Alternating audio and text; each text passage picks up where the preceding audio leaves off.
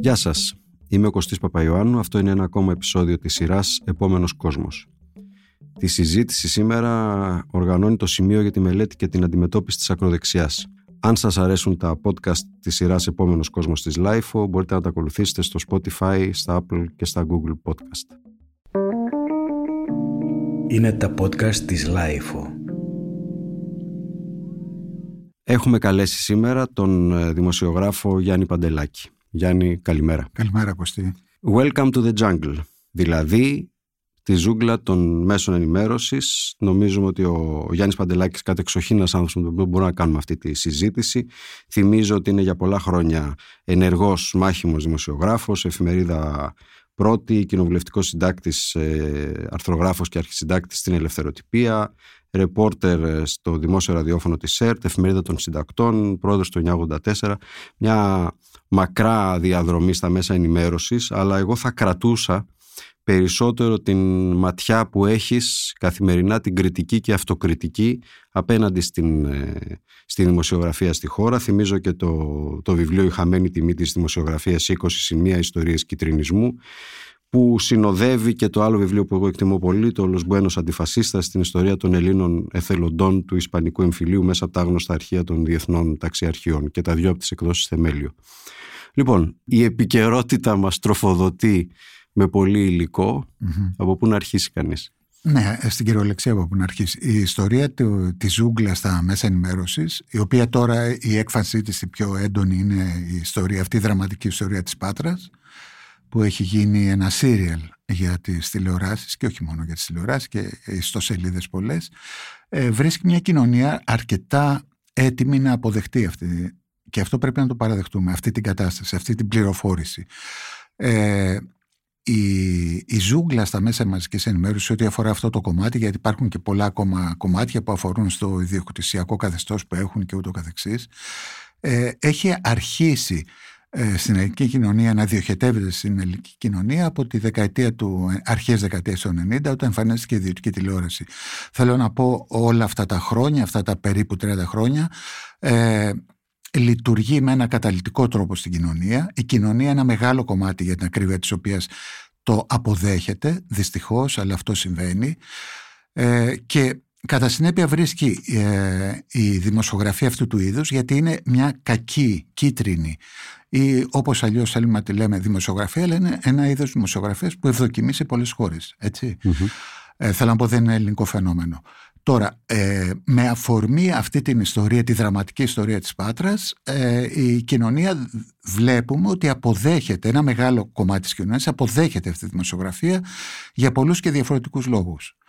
Ε, για παράδειγμα, το λέω έτσι εντελώς σχηματικά, ο, ο ταλαιπωρημένος ε, προλετάριος των ημερών μας, ο οποίος θα κάτσει στον καναπέ ε, με χιλιάδες προβλήματα το βράδυ, ε, που πρέπει να σκεφτεί πώς θα τα διαχειριστεί και όλα αυτά βρίσκει την πληροφόρηση η οποία παρέχεται ως ένα δραματοποιημένο θέαμα γιατί αυτό σημαίνει, δεν είναι δημοσιογραφία ε, κανονική αλλά αυτού του είδους ε, βρίσκει εκεί πέρα ενός είδους ε, διασκέδαση μπορούμε να το πούμε γιατί αυτό γίνεται θέαμα πια δεν είναι. Είναι σαν σειρά, είναι σαν mini series πια καθημερινά, ναι. σαν να λύνουμε το γρίφο. Έτσι, το... Ακριβώς, ναι. Και προστίθενται νέες λεπτομέρειες ανούσεις, ε, οι οποίες ωστόσο μπορούν να κρατήσουν το ενδιαφέρον αυτού του θεατή και ο οποίος σε, με έναν τρόπο, ίσως άλλοι ειδικοί μπορούν να το εξηγήσουν πιο καλά, με έναν τρόπο ε, θεωρεί ότι η δική του μίζερη κατάσταση ε, είναι σαφώς καλύτερη από αυτή που βλέπει. Δηλαδή από ένα δραματοποιημένο θέαμα μιας τραγικής οικογένειας, από όποια πλευρά και να το δει κάποιος.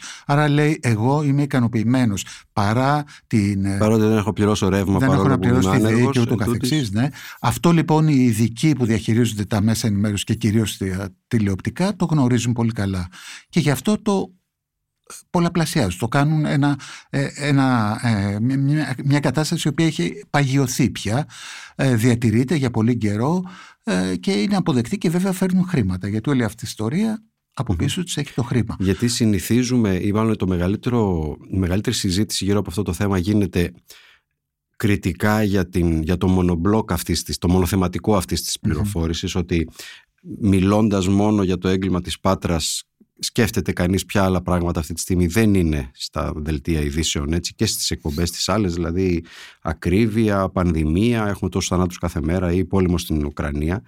Απ' την άλλη αυτό που θίγησες είναι νομίζω εξίσου σοβαρό. Πώς δηλαδή ο, ο, ο, θεατής δέκτης αφήνει στην άκρη εκείνος όλα του τα άλλα θέματα. Δηλαδή αυτή, το, αυτή η, η, ψυχική διεργασία που γίνεται, πώς εκφορτίζεται αυτός με το να βλέπει τα ακόμη χειρότερα ή τα πιο τραγικά. Ταυτόχρονα όμως, και πες μου αν, αν έχει κάποια βάση αυτό, έχει και μια σημασία, έχουν μια σημασία οι πολλαπλοί ρόλοι που η τηλεόραση δίνει στο θεατή. Δηλαδή τον παίρνει από το χέρι, τον κάνει ένα τηλεθεατή ενός αστυνομικού ας πούμε έργου, ταυτόχρονα, δηλαδή detective, ας πούμε, σαν να ψάχνει κι αυτός, τον κάνει δικαστή, το κάνει και δίμιο διότι είδαμε τον, τον ίδιο αυτό το, τον, το, την ομάδα των θεατών να γίνεται ένας όχλος που πηγαίνει έξω από το σπίτι της φερόμενης ως ε, ε, δράστριας ας πούμε αυτών των εγκλημάτων άρα του δίνει και μια σειρά από, από ρόλους επίσης του, του τηλεοπτικού κοινού. Ναι ακριβώς έτσι είναι. Ε, αυτό το πιο, έτσι, το πιο σημαντικό από αυτό που είπες είναι αυτή η, η βεβαιότητα που αποκτά ένας θεατής ενός τέτοιου θεάματος ότι είναι ικανός και ο ίδιος και πολύ περισσότερο είναι ικανός ο παρουσιαστής ή η παρουσιάστρα μιας τέτοιας εκπομπής να βγάλει και μια απόφαση για μια ιστορία. Δηλαδή ε, υπάρχει αυτό το φαινόμενο, εγώ το λέω στο βιβλίο, οι τηλεδίκες. Εκεί πέρα τι γίνεται, ο παρουσιαστής και είναι γνωστά πρόσωπα αυτά, ε, παίζει ένα ρόλο ενός δικαστή. Ε, δημιουργεί όλες τις προϋποθέσεις ώστε ο τηλεθεατής να, να συμφωνήσει σε μια απόφαση. Ε, αυτό είναι, α, άμα το δούμε έτσι λίγο, το, το σκεφτούμε, είναι μια τραγική ιστορία υποκατάστασης της δικαιοσύνης από αυτό. Ε, επειδή όμως όλο αυτό το, το χαρακτηριστικό, όλη αυτή η δημοσιογραφία ασκείται για πάρα πολλά χρόνια και έχει εθιστεί ένα μεγάλο κομμάτι της κοινωνίας, ε, και οι συμπεριφορές αυτές σε ένα μεγάλο βαθμό οδηγούν σε βαθιά συντηρητικά αντανακλαστικά, προκαλούν παράλληλα και τις αντιδράσεις όπως αυτή που ειπες έξω από το σπίτι της γυναίκας αυτής να εύχονται το θάνατό της δώστε, δώστε, δώστε τη... κρεμάλες και τα ναι, λοιπά. Δηλαδή, κρεμάλες, να τη δικάσουμε εμείς. Άρα έχουμε και μια, ε, σε επίπεδο έτσι, κοινωνίας μια μετατόπιση σε πιο πρωτόγωνα, πρωτόγονες ναι. αντιδράσεις και αυτοδικίας έτσι, και συζήτηση ουσιαστικά έχει ανοίξει με έναν τρόπο η επιχειρήτη να ανοίξει μια κουβέντα για τη θανατική ποινή στη χώρα.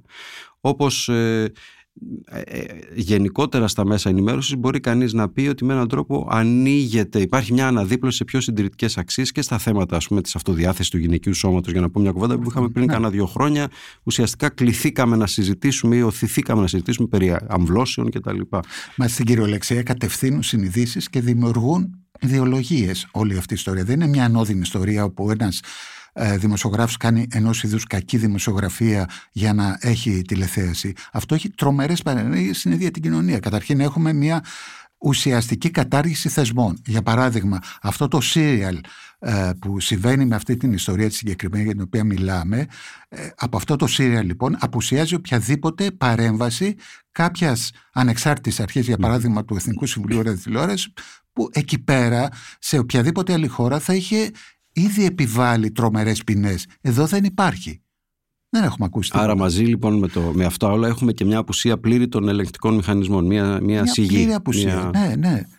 Ε, και αυτό συμβαίνει βέβαια ε, πολύ έντονα τα τελευταία χρόνια. Τα προηγούμενα χρόνια, αρκετά προηγούμενα χρόνια, υπήρχε μια στοιχειώδης παρέμβαση ενός θεσμικού οργάνου ε, η οποία βέβαια δεν οδηγούσε πάντα σε διέξοδο με ποια έννοια ότι επιβαλώτουσαν πρόστιμα τα οποία στη συνέχεια μετά από προσφυγές των ιδιοκτητών των μέσων ακυρωνόντουσαν. Αλλά τέλος πάντων η κοινωνία δημιουργούσε μια αντίληψη ότι κάποιος μπορεί να παρέμβει και να προστατεύσει ε, όλη αυτή τη ε, διαδικασία. Τώρα έχουμε πλήρη απουσία και το θεωρούμε δεδομένο ότι έτσι έχουν τα πράγματα.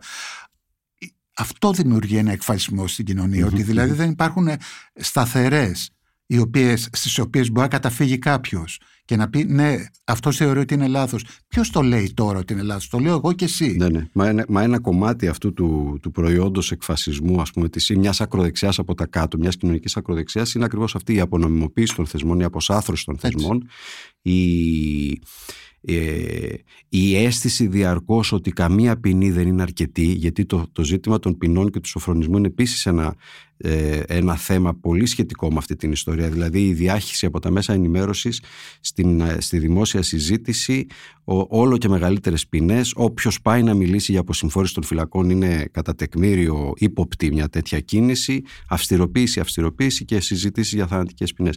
Ταυτόχρονα όμως νομίζω ότι με έναν τρόπο σε, στα εγκλήματα τα πολύ οριακά που, μένα, που έγιναν λίγο εμβληματικά τα τελευταία χρόνια έχει μια σημασία να δει κανείς το ρόλο που επέλεξαν να παίξουν τα πιο τα mainstream ας πούμε, μέσα ενημέρωσης.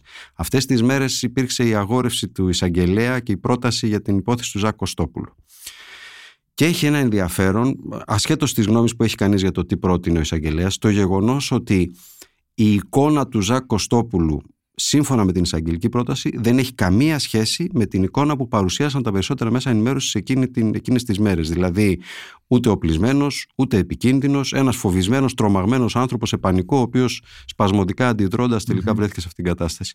Ε, Νομίζω ότι σε τέτοιου είδους περιστατικά τα μέσα ενημέρωσης συνειδητά, πολλά μέσα ενημέρωσης, μη γενικεύω, επιλέγουν αυτόν τον ρόλο υπέρ της αυτοδικίας. Θα, θα έλεγα γίνονται ο συλλογικός μας νοικοκύρης, ο νοικοκυρέος που λέει καλά του κάνανε αφού μπήκε στο σπίτι αυτοάμυνα και αυτοδικία.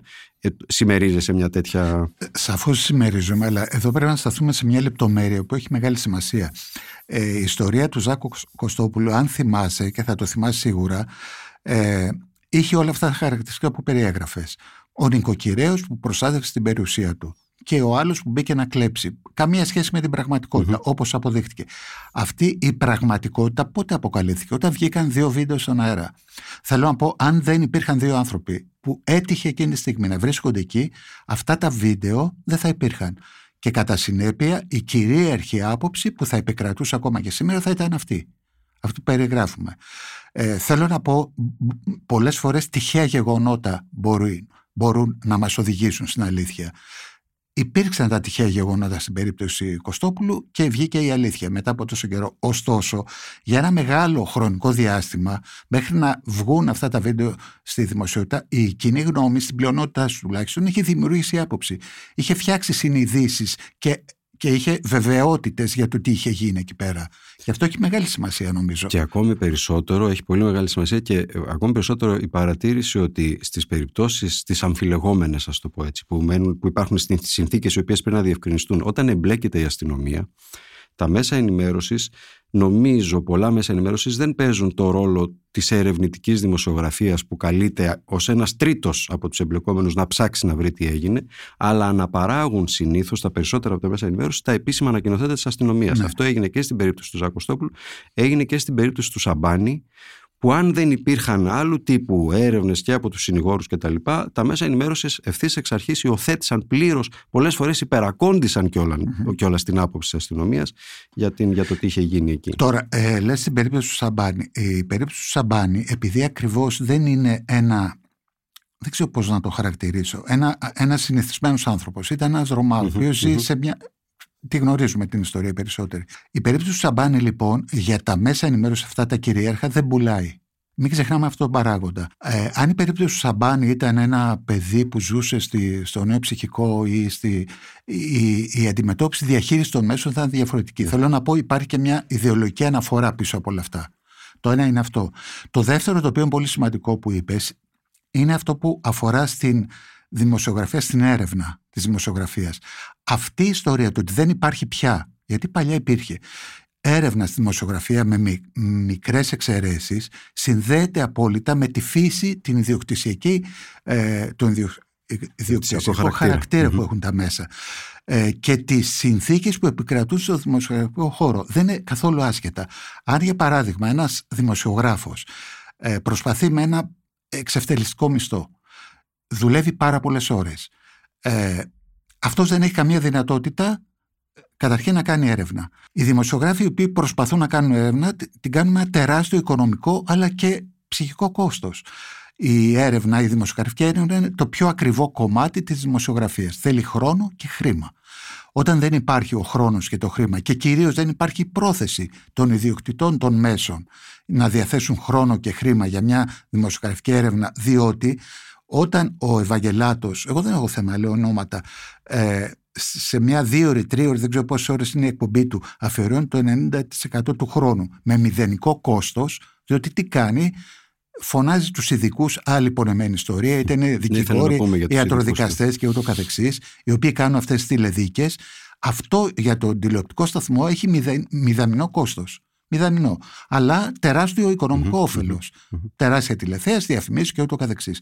Όταν λοιπόν ο ιδιοκτήτης του μέσου επιλέγει αυτό, τον Ευαγγελάτο, και όχι να πληρώσει μια δημοσιογραφική έρευνα, το αποτέλεσμα είναι αυτό. Θέλω να πω η γενικότερη κατάσταση στα μίντια και οι συνθήκες με τις οποίες εργάζονται οι δημοσιογράφοι δεν είναι καθόλου άσχετα με όλο αυτό. Όχι, και, δεν, και, και οι, οι απαιτήσεις μιας ερευνητικής δημοσιογραφίας και οικονομικές και χρονικές δεν ανταποκρίνονται σε αυτό που είναι το κυρίαρχο μοντέλο ενημέρωσης σήμερα, που είναι γρήγορη παραγωγή μικρών ειδήσεων, copy-paste από το ένα μέσο στο άλλο, δεν ξέρεις πού, πού ξεκινάει αυτό. Είπες όμως και κάτι για τους ειδικούς εντός εισαγωγικών ή εκτός εισαγωγικών, που νομίζω ότι έχει ιδιαίτερο ενδιαφέρον. Αυτές τις μέρες, το είδαμε και σε προηγούμενες περιπτώσεις, αυτές τις μέρες με την περίπτωση της Πάτρας, νομίζω ότι επίσης ζούμε και, την, και τον εκφυλισμό της έννοιας ειδικό σε κάτι. Δηλαδή βλέπουμε ψυχολόγους οι οποίοι κάνουν διαγνώσεις χωρίς να έχουν δει τον άνθρωπο για τον οποίο μιλάνε. Είδα παιδοψυχολόγους από ένα σκίτσο ενός από τα παιδια να βγάζει γνωμάτευση περίπου περί της βίας την οποία είχε, είχε δίθεν ή πραγματικά υποστεί. Υπάρχει δηλαδή και μια, ένας εκφυλισμός όλης της έννοιας του τι, μπορεί, τι έχει μια κοινωνία ως ειδικούς να τεκμηριώσει, να ενημερώσει τον κόσμο με έναν τρόπο υπεύθυνο. Και ξεχάσει τους δικηγόρους. Τους δικηγόρους. Δικηγόροι οι οποίοι έχουν πρόσβαση στις δικογραφίες, οι οποίες δικογραφίες οφείλουν να είναι μυστικές για το, για, για το χρόνο που θα γίνει η δίκη και δημοσιοποιούνται και το όφελος, βέβαια, μπορεί να καταλάβει ο καθένας γιατί γίνεται αυτό το όφελος ενός δικηγόρου, ο οποίος δημοσιοποιεί μια, ε, τα στοιχεία μιας δικογραφίας, δημιουργεί συνείδηση άποψης στον τηλεθεατη και όταν έρθει η ώρα της δίκης, η δικαιοσύνη μπορεί Μπορεί, λέμε, θεωρητικά να πάρει μια καλή απόφαση, αλλά αυτή θα έρθει σε αντίθεση με την Αυτό συνείδηση που έχει, που έχει φτιάξει η κοινωνία. Ναι. Ανέφερε το όνομα του δημοσιογράφου πριν και σκεφτόμουν ότι αυτές τις μέρες είδαμε και αυτό το, το ιδιότυπο πράγμα, τα ολογράμματα στην, στην οθόνη, που είδαμε και, ακόμη και το ολόγραμμα ενός παιδιού θύματος μέσα στην, μέσα στην οθόνη και μέσα στα σπίτια μας.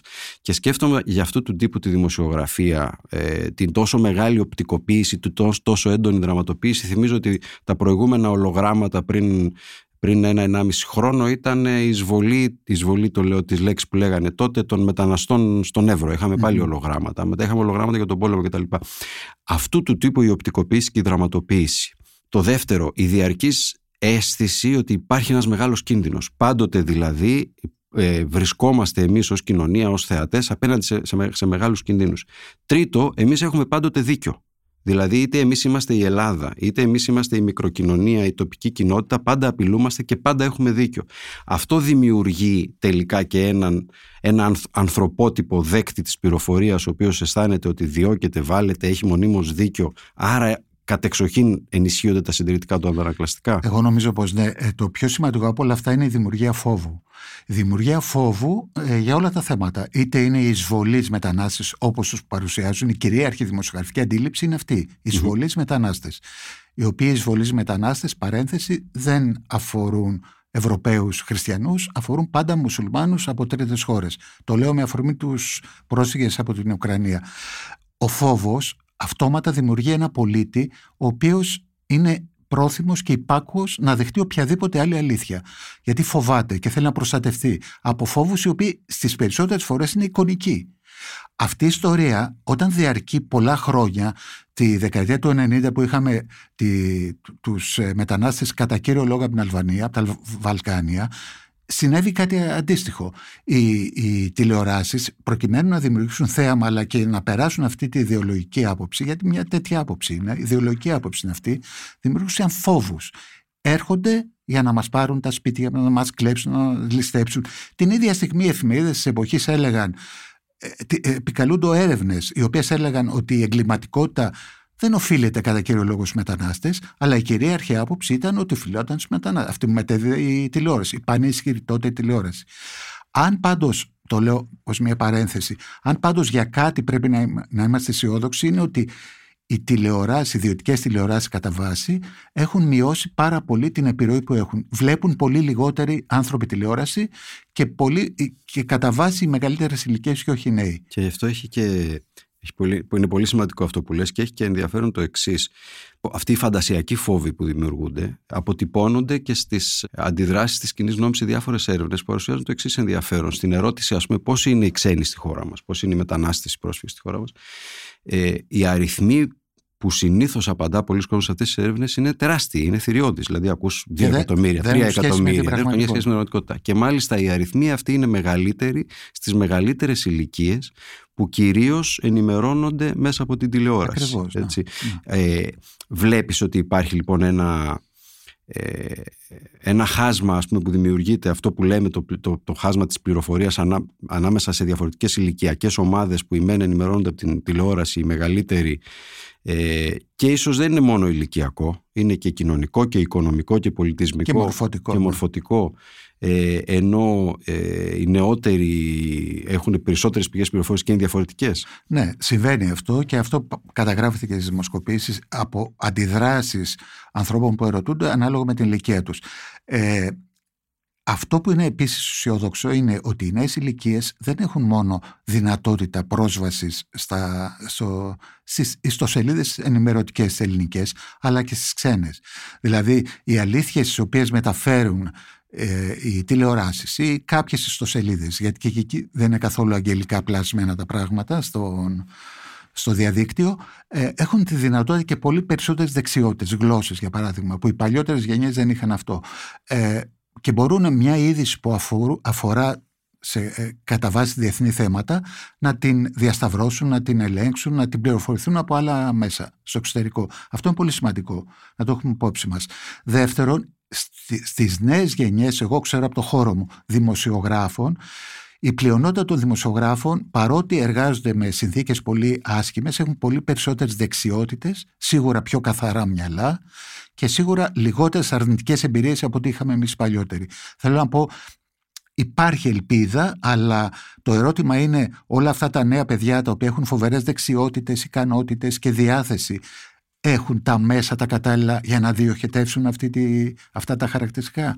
Υπάρχει, εκεί είναι ένα μεγάλο ερώτημα που πάλι πάμε στο αρχικό ερώτημα τα κυρίαρχα μέσα στα χέρια λίγων αυτό το οποίο το συζητάμε πόσες δεκαετίες, όχι μόνο στην ναι, Ελλάδα. Ναι, γιατί το, το ιδιοκτησιακό νομίζω ότι είναι κρίσιμο σε όλη αυτή είναι, τη συζήτηση. Είναι καθοριστικό, δεν είναι απλά κρίσιμο. Και το άλλο που είναι κρίσιμο επίσης είναι, το, είναι η, η, τεράστια υποχώρηση της έντυπης δημοσιογραφίας των εφημερίδων, οι οποίες εφημερίδες, εσύ το ξέρεις πολύ καλύτερα, ε, κατεξοχήν ήταν ακόμη και, και στις πιο κακές τους στιγμές ήταν κατά τεκμήριο πιο νυφάλιες από αυτό που βλέπουμε στην τηλεόραση διότι μεσολαβούσε ο χρόνος έτσι, και η ε, πιο κριτική του χρόνου, Αυτό λείπει. Ναι. Αυτό λείπει πολύ νομίζω. Λείπει. Και λείπει στην Ελλάδα όπου οι εφημερίδες στην κυριολεξία κυκλοφοριακά έχουν καταρρεύσει. Αυτό είναι ένα θέμα γιατί συνέβη αυτό μεγάλη συζήτηση που δεν είναι της παρούσης αλλά υπάρχει ναι, αυτή η απουσία ενός αντιλόγου που μπορει να πληροφορηθεί κάποιος. Δηλαδή αν εγώ και εσύ ψάξουμε την αλήθεια ε, μιας, μιας πληροφορίας που έχουμε τη δυνατότητα γιατί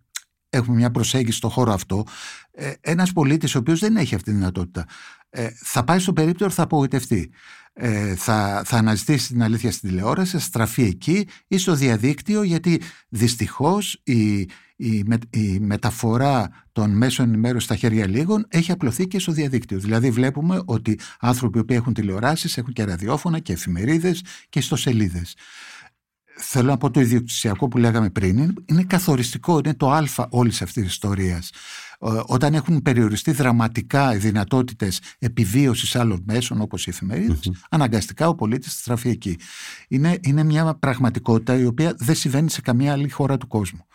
Ε, το άλλο τραγικό, και συγγνώμη που ε, πλατιάζω, είναι ότι στη χώρα μας εδώ και δεκαετίες, θα έλεγα περισσότερες από τρεις δεκαετίες, βλέπουμε να υποχωρεί η αξιοπιστία των μέσων ενημέρωσης χρόνο με το χρόνο, σε ένα τραγικό βαθμό, να είμαστε η χώρα όπου οι πολίτες, οι Έλληνες δηλαδή, κρίνουν τα μέσα ενημέρωσης ως τα πιο ε, μη έγκυρα Ε, και παρόλα αυτά, τα ίδια τα μέσα δεν κάνουν τίποτα για να βελτιώσουν αυτήν την εικόνα. Όταν βγαίνουν διεθνείς έρευνες πάνω σε αυτό που μας κατατάσσουν όχι μόνο στο ιδιοκτησιακό αλλά στην ε, ποιότητα της πληροφορίας, στην ελευθερία της πληροφορίας. Τελευταία πολύ κριτική και για την ελευθερία ναι, του τύπου αλλά στην βλέπεις Κωστή ότι πρέπει να ψάξεις σε μερικές εξειδικευμένες ιστοσελίδες για να βρεις αυτή την είδηση. Δεν τη φιλοξενούν τα μέσα. Και τα μέσα έχουν επαναπαυθεί με τον τρόπο που λειτουργούν Πώς πια. κρίνεις εσύ λοιπόν αυτήν την. Εγώ το, το λέω από πλευράς αποτελεσματικότητας του ίδιου του σκοπού που οι ιδιοκτήτες των μέσων ενημέρωσης ενδεχομένως να θέλουν να, να υπηρετήσουν, πολιτικού, οικονομικού ή άλλου. Ε, αυτή λοιπόν η, η ελεγχόμενη πληροφόρηση, ας το πω έτσι, ή η μονοθεματική ακόμη περισσότερο. Ε, όποτε έσπασε, έσπασε πολύ ηχηρά. Όταν δηλαδή ε, η αποσιώπηση κάποιων ειδήσεων έσπασε από τα κάτω από τα social media ήταν πολύ μεγάλη η, ο κρότος που έγινε. Έχεις την εντύπωση ότι αυτό μπορεί να το δούμε συχνότερα στο μέλλον; Καταρχήν το βλέπουμε τώρα πολύ συχνά και θα το δούμε πολύ συχνότερα στο μέλλον. Γιατί ναι λέμε ότι η τηλεόραση παίζει ένα τέτοιο ρόλο, αυτό που περιγράφουμε τόση ώρα, ωστόσο πολλά γεγονότα έχουν αποκαλυφθεί μέσα από το διαδικτυο μέσα από τα μέσα κοινωνικής δικτύωσης εννοώ.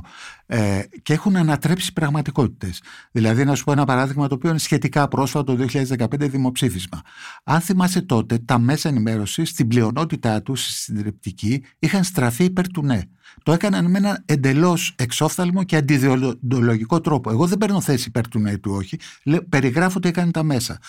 Τότε λοιπόν για πρώτη φορά συνέβη ένα φαινόμενο το οποίο ούτε αυτό απασχόλησε τις πολιτικές δυνάμεις, τα μέσα και ούτω καθεξής. Τι συνέβη; Χιλιάδες άνθρωποι συνέβαιναν στο Σύνταγμα στη συγκέντρωση υπέρ του όχι και έβριζαν όχι την κυβέρνηση, το, την αντιπολίτευση, τα, τα τις, μέσα, τις αλλά πολιτικές, τα μέσα. αλλά τα μέσα. Αυτό ήταν ένα συγκλονιστικό γεγονός, αν το δει κάποιος σε όλη τη διάσταση.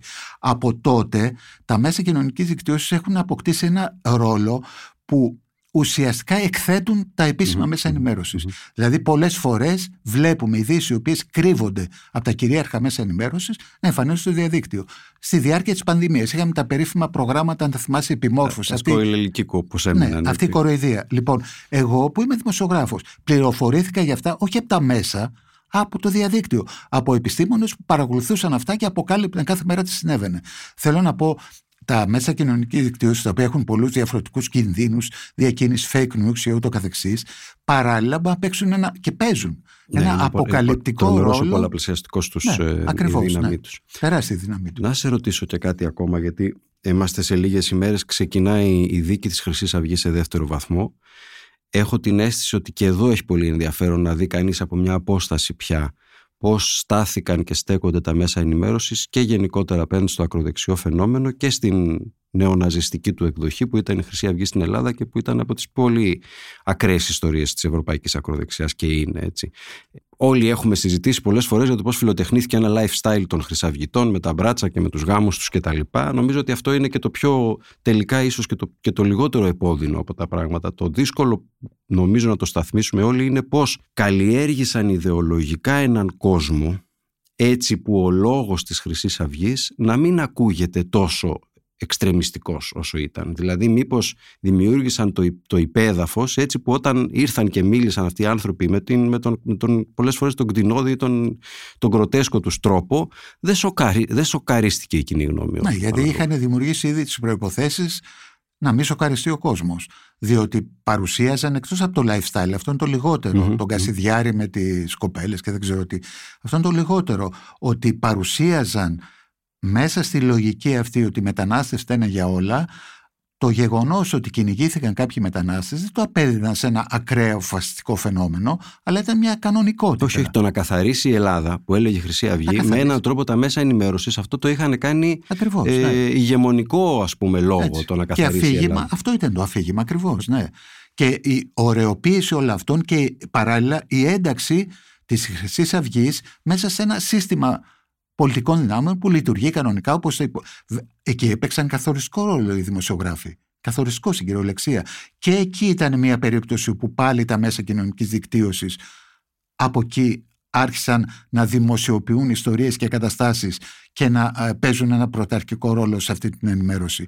Βέβαια για να μην γενικεύουμε δεν είναι όλα τα μέσα το ίδιο. Όχι, φυσικά. Φυσικά. Ε, Απλώς λέω ότι τα, ότι τα μέσα ενημέρωσης που έπαιξαν αυτό το ρόλο ή που με το δικό τους κριτήριο εμπορικότητας, να το πω έτσι, επειδή αυτός ο λόγος, ο, κατεξοχήν αυτός ο λόγος ο αντισυστημικός εντός εκτός εισαγωγικών της ακροδεξιάς που είναι ατακαδόρικος, είναι επιθετικός, ε, έχει γωνίες, είναι κοφτερός λόγος.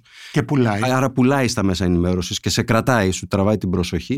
Ε, προφανώς είχε και οικονομικό ενδιαφέρον για τις εκπομπές κτλ. Ε, αυτό που επίσης όμως νομίζω ότι αξίζει να σημειωθεί είναι ότι μετά την εξάρθρωση και όταν η δίκη προχωρούσε, παρόλο που τα μεγαλύτερα μέσα δεν ασχολιόντουσαν με τη δίκη, παρεκτός αν υπήρχαν κορυφώσεις, ας πούμε, μέσα στη διαδικασία. Εν τούτης, όταν φάνηκε προς τα που πάει η ιστορία και ότι υπήρχε και ένα από τα κάτω ισχυρό πια αίτημα της κοινή γνώμης, ότι περίμενε, θεωρούσε αυτονόητο ότι θα υπάρξει καταδίκη της εγκληματικής οργάνωσης, είδε κανείς πώς στοιχήθηκαν. Μετακινήθηκαν. Και, μετακινήθηκαν ναι, και εκείνα και άρχισαν ναι. να λένε η εγκληματική οργάνωση, η ναζιστική τα ίδια μέσα τα, οποία την ωρεοποιούσαν λίγα χρόνια πριν ίδιοι άνθρωποι, ναι. Αυτό συμβαίνει. Δυστυχώς. Αυτή είναι η λογική των, ε, της δημοσιογραφίας στη χώρα μας. Mm-hmm. Ναι, τόσο αισιόδοξο. Το, το μόνο αισιόδοξο που είναι αρνητική παραδοχή είναι ότι παίζουν όλο ένα και λιγότερο κατά την άποψή μου επιδραστικό ρόλο στην κοινωνία. Γιατί έχουν κυριαρχήσει στα μέσα κοινωνικής δικτύωσης και έχουν, έχει υποχωρήσει η αξιοπιστία των μέσων σε όλα τα επίπεδα και των τηλεοράσεων και των εφημερίδων και ούτω καθεξής. Άρα αυτό μπορεί να το δει μέσα από την αρνητική του, γιατί αυτή είναι μια αρνητική κατάσταση που έχει διαμορφωθεί. Δηλαδή, ο πολίτης, έχουμε το εξής παράδοξο φαινόμενο. Είμαστε η μοναδική χώρα που η πλειονότητα των πολιτών δεν ενημερώνεται από τα μέσα ενημέρωσης. Ενημερώνεται από τα μέσα κοινωνικής δικτύωσης. Αυτό έχει τεράστιες αρνητικές συνέπειες, αλλά είναι ευθύνη των μέσων που οδήγησαν τους πολίτε. Θα έλεγα ότι υπάρχουν ενεργούς πολίτες. Έχει δίκιο και σκέφτομαι δύο πρόχειρους δείκτες, δεν ε, έχουν εχέγγυα επιστημοσύνης έτσι. Ε, ο ένας είναι ότι επίσης είμαστε μια από τις λίγες χώρες, νομίζω, που τα ιδιωτικά τηλεοπτικά κανάλια είναι κατά τεκμήριο πιο φιλοκυβερνητικά από ότι είναι τα δημόσια μέσα ενημέρωσης. Αυτό είναι περίεργο που σημαίνει στην Ελλάδα.